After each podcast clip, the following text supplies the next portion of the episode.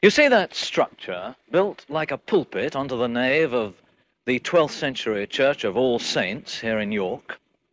Well, that is the home of a religious recluse, a refuge, the cell of a hermit, a solitary man who's lived the last 30 years of his life in that tiny room, 10 foot by 8. Let's meet him. It's a quiet churchyard, though it stands only 50 yards from the bus station. And here, hemmed in by old York, Brother Walter Wilman, he likes to be called Brother, has lived since he arrived back in the 1930s to be the sacristan of All Saints.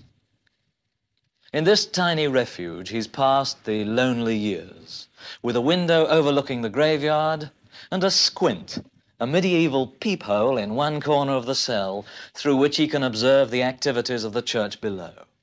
He's here rent free, and he's not the first tenant to live so close to these old and cold stone walls.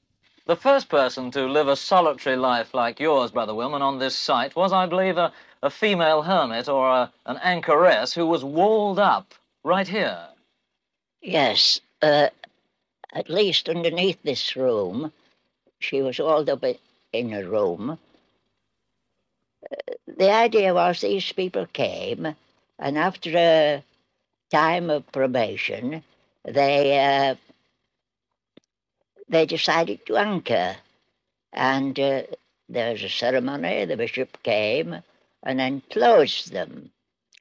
And um, there they lived a life of prayer, and uh, this particular one was supposed to have, the Blessed Virgin Mary is supposed to appear to her several times.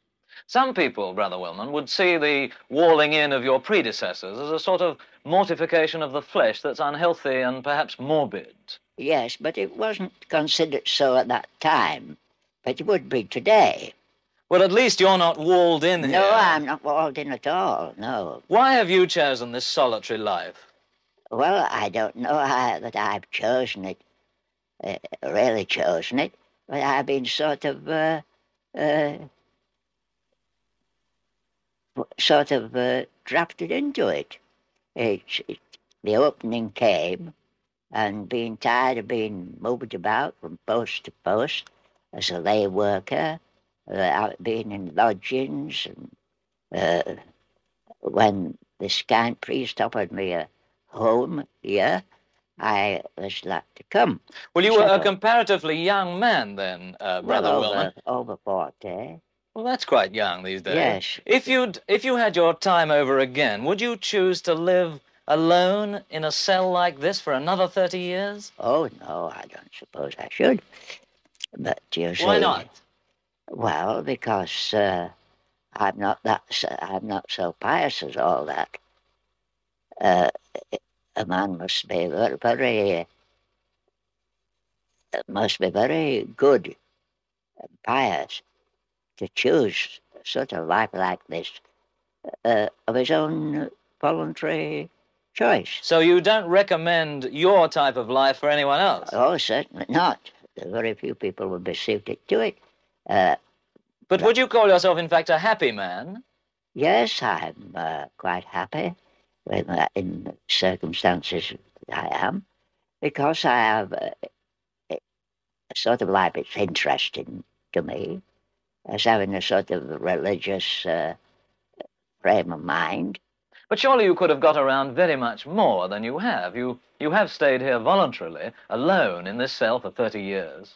Yes, I, I dare say I could.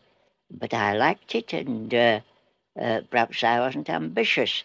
Uh, uh perhaps I, I, I, might have stirred myself and even got, uh, in these days at any rate, into a college and uh, got realized, in a sense, uh, what was I thought was my vocation.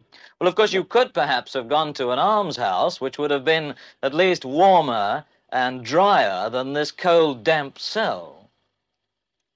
Well, uh, I dare say I could, but uh, I should have been away from my interests. I prefer to stay here because I don't think I should be comfortable or interested elsewhere after all this time. Well, thank you, Brother Wilman, and we wish you many more contented years. And from this cell in the heart of the ancient city of York, back to the Tonight Studio in London. Good night.